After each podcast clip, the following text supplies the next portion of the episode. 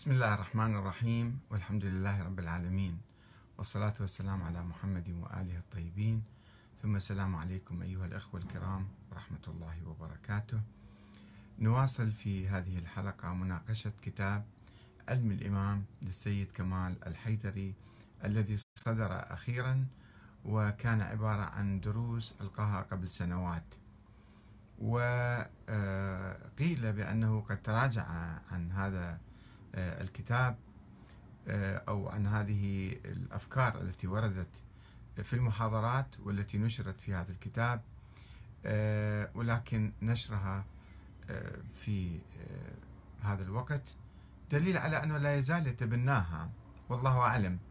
نحن لا نريد أن نحاكم السيد نريد أن ننتقد الأفكار التي طرحها في هذا الكتاب.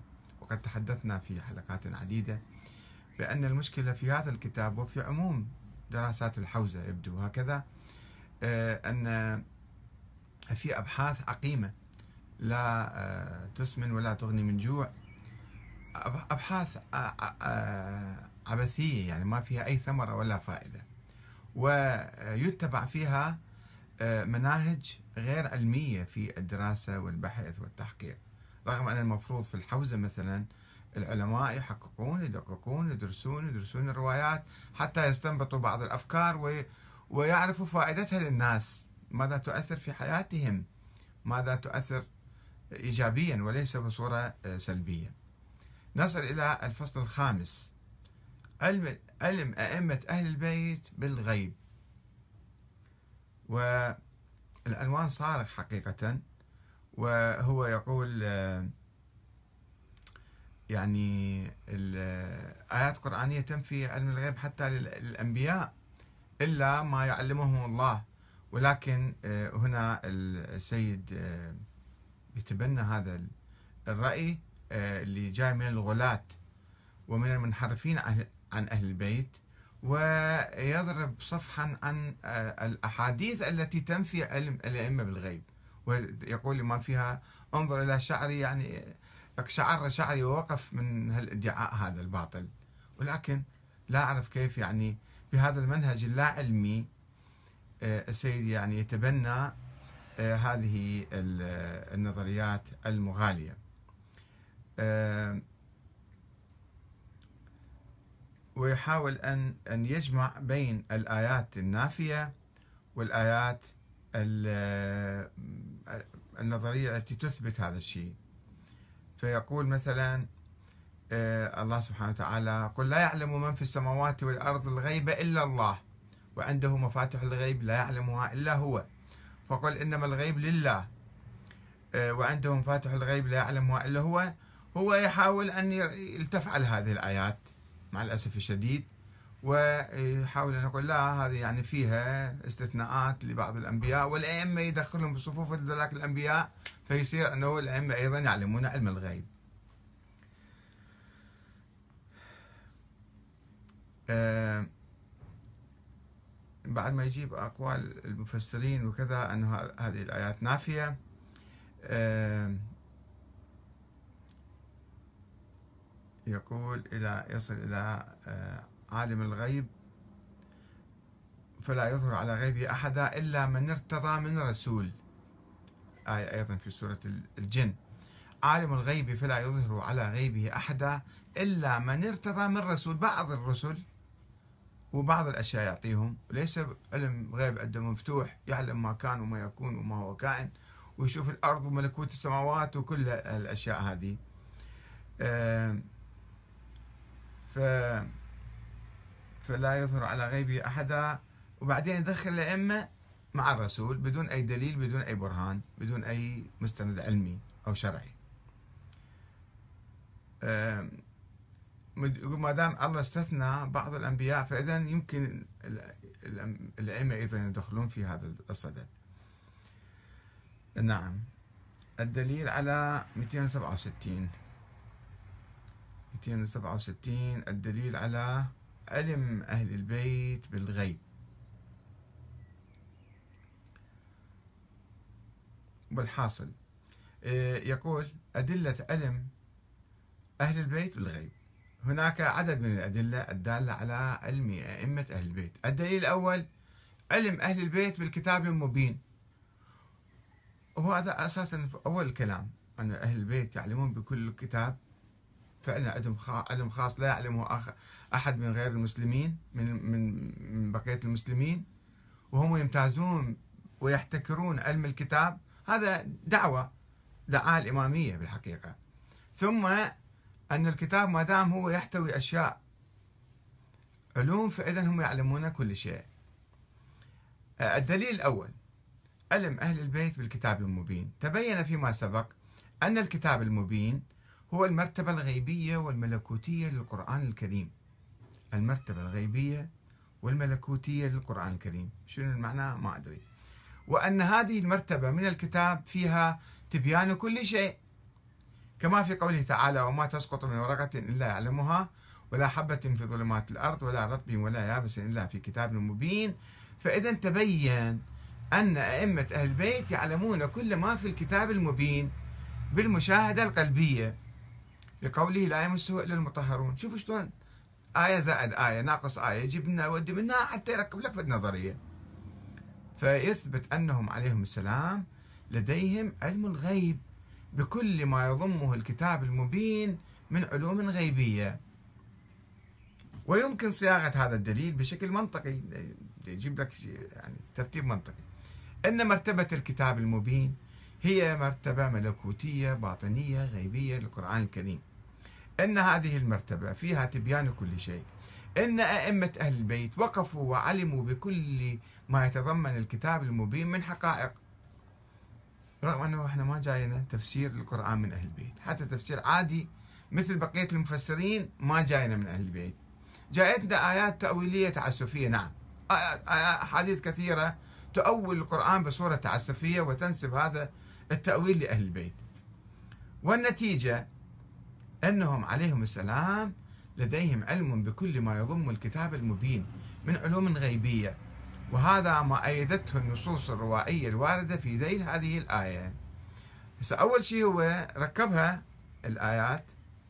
طبعا القرآن يقول عالم الغيب لا يعني لا آه، يطلع على علمه أحدا إلا من ارتضى من رسول. فشلون؟ الأئمة ما داخلين بالآية هذه. هو ركبها لزقها على أي حال. وبعدين يجيب لك شنو؟ أحاديث من الغلاة والمفضل ابن عمر اللي صاحب المنحرف الكبير الذي لعنه الإمام الصادق ويجيب آه، وكان عنده كان من الخطابية يقول الأئمة آلهة ثم تنازل شوية قال الأئمة لا مو آلهة إنما روى رواية عن الإمام الصادق. يقول نزلونا عن الألوهية شويونا وقولوا فينا ما شئتم كيفكم؟ مثل ما تقولون. معقول الإمام الصادق يتكلم بالكلام؟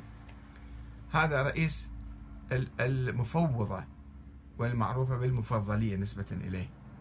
عن المفضل ابن عمر. هسه حتى سند ما جابه. قبل رأسا إلى المفضل ابن عمر. قال دخلت على الصادق. وهذا أكبر الكذابين كان يكذب على الإمام الصادق.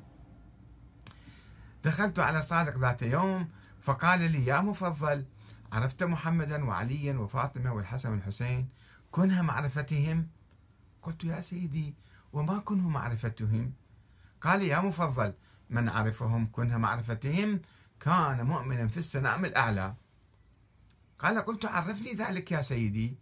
قال عليه السلام يا مفضل تعلم أنهم علموا ما خلق الله عز وجل وذرأه وبرأه وأن كل شيء الله خالقهم يعرفوه وأنهم كلمة التقوى وخزان السماوات والأراضين والجبال والرمال والبحار. وعرفوا كم في السماء نجم وملك. إيش قد اكو نجوم؟ كل يعرفوا. إيش قد اكو ملائكة؟ يعرفون واحد واحد. ووزن الجبال وكيل ماء البحار وأنهارها وعيونها وما تسقط من ورقة إلا علموها. الله يعلم ما تسقط من ورقة.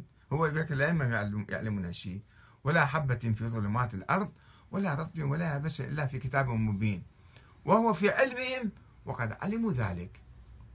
شايفين أكثر من الغلو من الكفر هذا.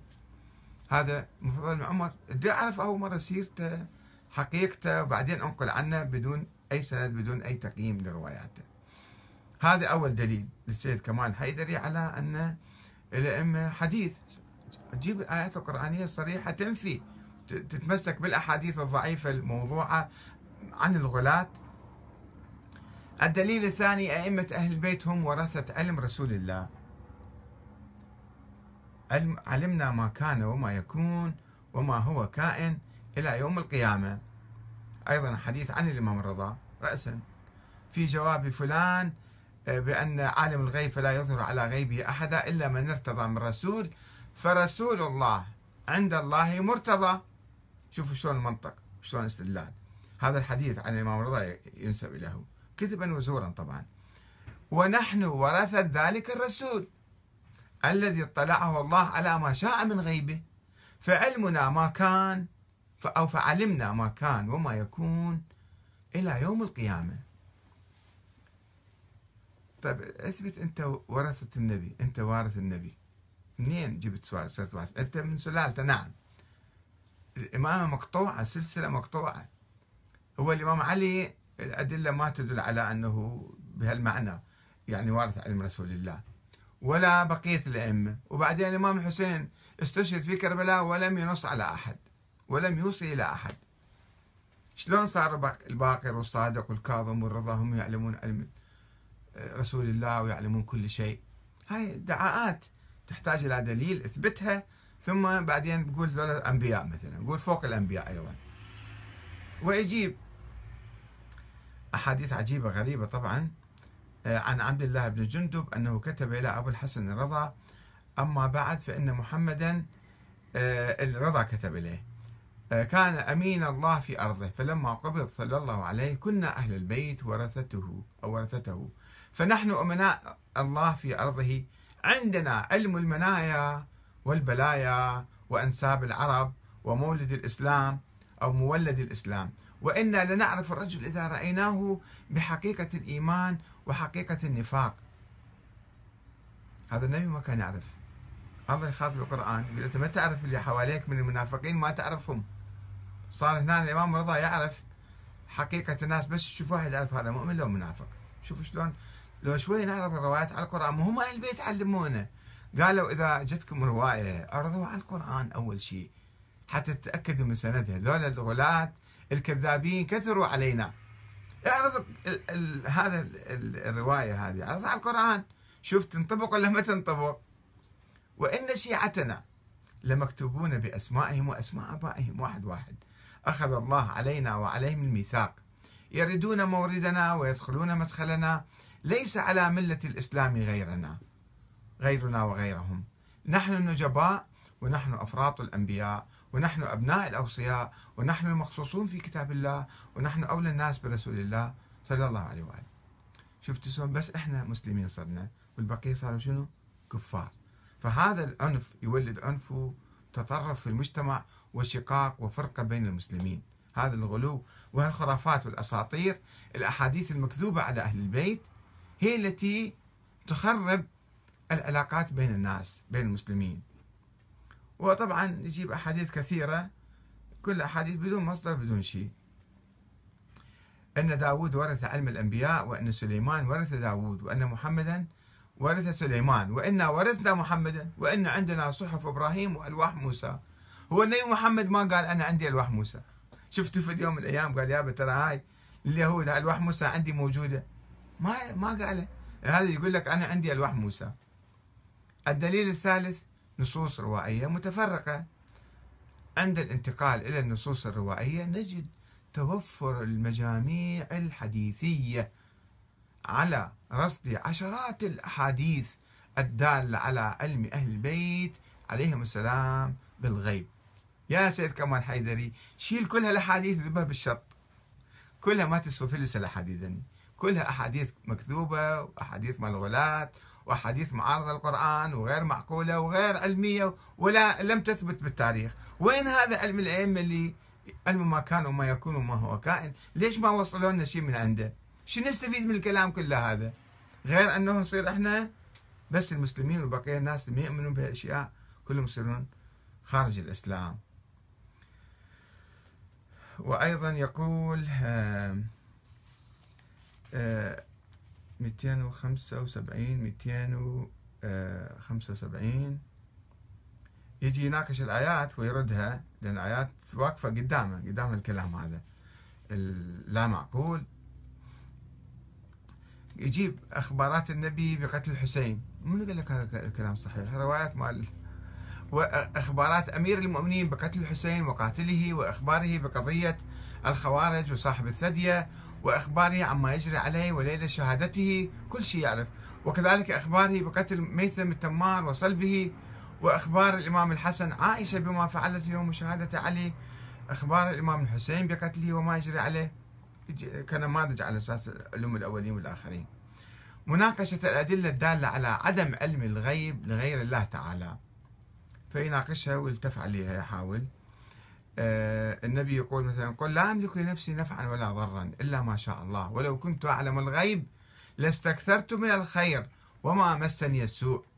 آية أخرى ولا أقول لكم عندي خزائن الله ولا أعلم الغيب ولا أقول إني ملك. يعني المفروض يوقف عند الآيات. قل لا أقول لكم عندي خزائن الله ولا أعلم الغيب. آية أخرى. وقف عند القرآن. لا تجيب الأحاديث في وجه القرآن. صارت الأحاديث مثل نظرية الحنابلة. الأحاديث المكذوبة الموضوعة الضعيفة مهيمنة على القرآن والقرآن حطنا على صفحة. هذا أي منهج علمي أي أي منهج ديني أي منهج تجديدي إصلاحي اجتهادي. المفروض أول شيء واحد يتمسك بالقرآن. يا سيدنا العزيز. بعدين 278 أنا أختصر جدا لأن الوقت ضيق وما أطول عليكم كثيرا. يستشهد بقول الطباطبائي في المراد بنفي علم الغيب نفي أن يكون مجهزا في وجوده بحسب الطبع التفافات. بما لا يخفى عليه معه لا سبيل للإنسان بحسب العادة إلى العلم به من خفيات الأمور كائنة ما كانت. فتحصل أن الآيات الدالة على نفي علم الغيب بغير الله تشير إلى هذه الحقيقة وهي أن غير الله تعالى لا تقتضي طبيعته الأولية أن يكون عالما بالغيب. وليس بصدد القول أن غير الله تعالى من أنبياء وأولياء. دخلهم بالنص. لا يعلمون الغيب ولو بإفاضة من الله تعالى. وهو ما تقدم التصريح به في مواضع من كلامه سبحانه كقوله فلا يظهر على غيبه أحدا إلا من ارتضى من رسول. زين الآية تقول رسول ما تقول ولي. شلون دخلت الأولياء بنص الأنبياء؟ أما النصوص الروائية فهناك عدد من الروايات التي استدل بها لنفي علم أهل البيت. أيضا يجيبها. أن الأئمة ينفون وهم يلتف عليها أه واحد قال له جعلت فداك إنهم يزعمون أنك تعلم الغيب. هذا الإمام أه أبي الحسن. فقال سبحان الله الإمام الكاظم. فقال سبحان الله ضع يدك على رأسي. فوالله ما بقيت شعرة في جسدي ما بقيت في جسدي شعرة ولا في رأسي إلا قامت ثم قال لا والله ما هي إلا رواية عن رسول الله صلى الله عليه وسلم. بعض الأشياء اللي يروها. طبعا هذا أيضا قد تكون ملصقة. يعني الرواية الأولى والذيل مالها بعدين يبرروه يعني. قال آه، عن أبي بصير قال قلت لأبي عبد الله آه، إنهم يقولون. قال هم يقولون. قال يقولون آه، يعلم قطر المطر وعدد النجوم وورق الشجر ووزن ما في البحر وعدد التراب. فرفع يده إلى السماء وقال سبحان الله سبحان الله لا والله ما يعلم هذا إلا الله. رغم هالآيات الأحاديث الصريحة أيضا يضربوها ويحطوها على صفحة ويشبثون بأحاديث الغلاة والمفضل بن عمر. بعدين يجيب المجلسي 279 آه قال المجلسي هنا الغلو إذا صار هذا شيء ممكن. يعلمون علم الغيب. مو هذا صار غلو؟ يقول لا لا هذا مو غلو. شنو يستدل بالمجلسي اعلم أن الغلو في النبي والأئمة عليهم السلام إنما يكون بالقول بألوهيتهم وبكونهم شركاء لله تعالى في المعبودية أو أنهم يعلمون الغيب بغير وحي أو إلهام من الله تعالى. طيب زين النبي عرفنا الله يعطيه بالوحي وبالإلهام. الأئمة شلون الله يعطيهم علم؟ هم أنبياء حتى ينزل عليهم وحي أو حتى يجيبهم إلهام. طبعا النظرية اللي سواها في البداية أنه إيه الأئمة يمكن يجيهم إلهام. ويعلق سيد كمال يقول وهذا ما تؤيده شواهد كثيرة حيث أن البعض كان يعتقد ذلك لهم يعتقد بنحو يؤدي إلى الغلو فيهم يعني من طبيعتهم هم مثل الله يعني. لذا ورد النفي لهذا النحو من العلم بالغيب وأنه مختص بالله تعالى. ومن التوقيعات الواردة عن صاحب الأمر جوابا لكتاب كتب إليه كتب إليه على يد محمد بن علي ابن علي بن هلال الكرخي اللي هذا أيضا من الغلاة. كل الغلاة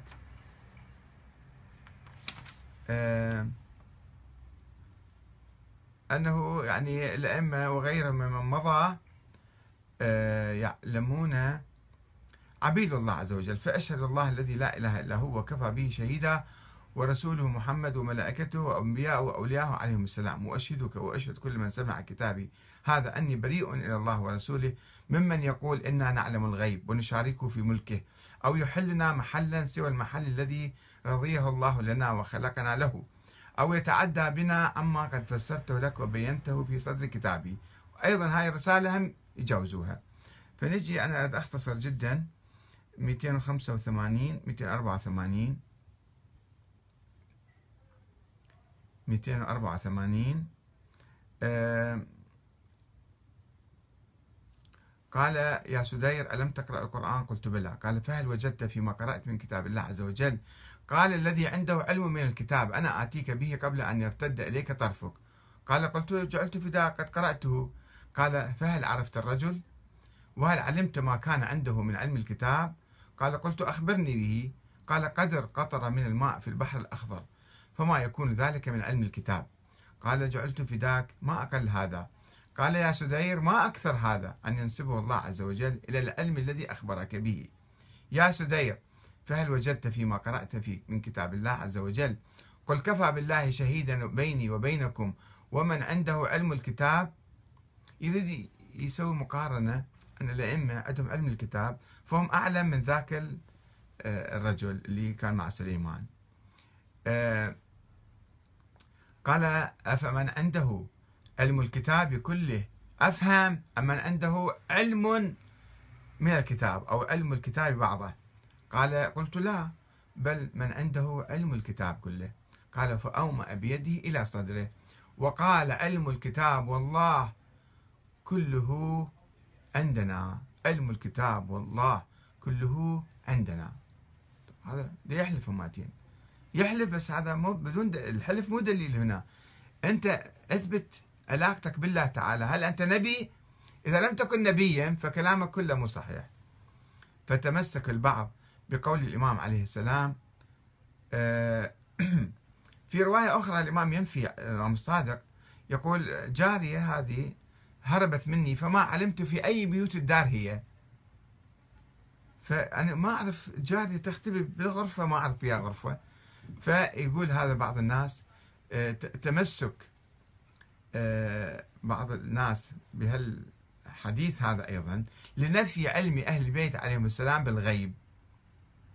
إلا أن الذي يلاحظ على هذه الرواية أن الإمام لما قام من مجلسه وصار في منزله قال كلاما غير الذي قاله أولا. يعني شوفوا بعض الروايات تجي هي مشهورة عند الشيعة أن الأئمة ينفون علم الغيب. وواحد يقول هذه الرواية روايتها عن الإمام الصادق ولكن يضيف عليها رواية أخرى يقول لما راحوا الناس هو قال لي شيء ثاني. لما طلعوا وصار في منزله قال كلاما غير الذي قاله أولا. تقية كان يسوي؟ حيث بين أنه عالم بالكتاب كله وحيث أن الكتاب فيه تبيان كل شيء فهو عالم بجميع الأشياء ما كان وما يكون كما تقدم سابقا. وعليه فكيف يمكن أن يخفى عليه مكان الجارية؟ شلون الإمام الجارية تهرب من عنده وتختب في في غرفة من الغرف وما يعرف فما يصير هذا؟ ينقضون يعني ينسفون أحاديث أهل البيت الظاهرية والعلنية والصحيحة بأحاديث سرية باطنية باسم التقية. وهذا يكشف أنه عندما كان في المجلس لم يكن يستطيع أن يصرح بهذه الحقيقة التي بينها صريحا عندما دخل منزله عليه السلام. شوفوا مثل الحديث هذا.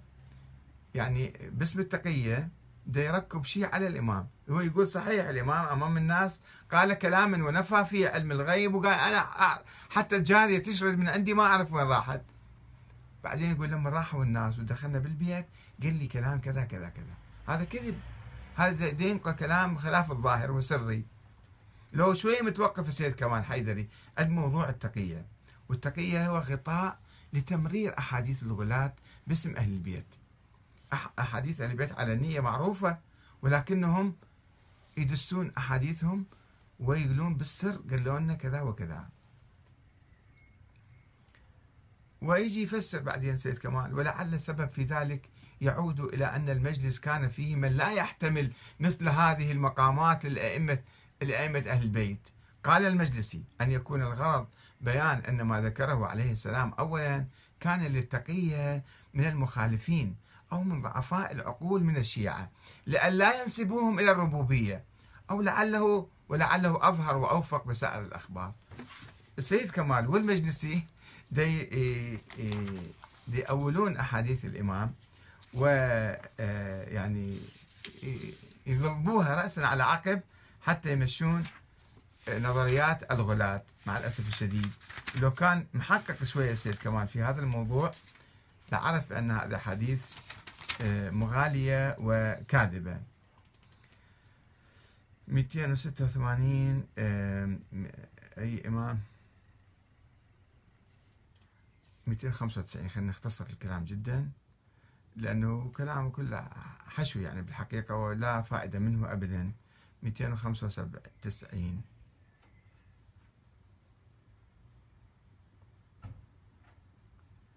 295 المهم يعني يقول آخر آخر شيء 194 95 أن أهل البيت يعلمون مصائرهم بنحو غير قابل للتغيير. بنحو قابل للتغيير عفوا الخلاصة. أن الغيب والشهادة وصفان إضافيان بمعنى أن الشيء الواحد قد يكون غيبا من شيء لأنه خارج عن دائرة رؤيته ومعرفته. ويكون نفس ذلك الشيء شهادة لآخر لأنه مشهود له.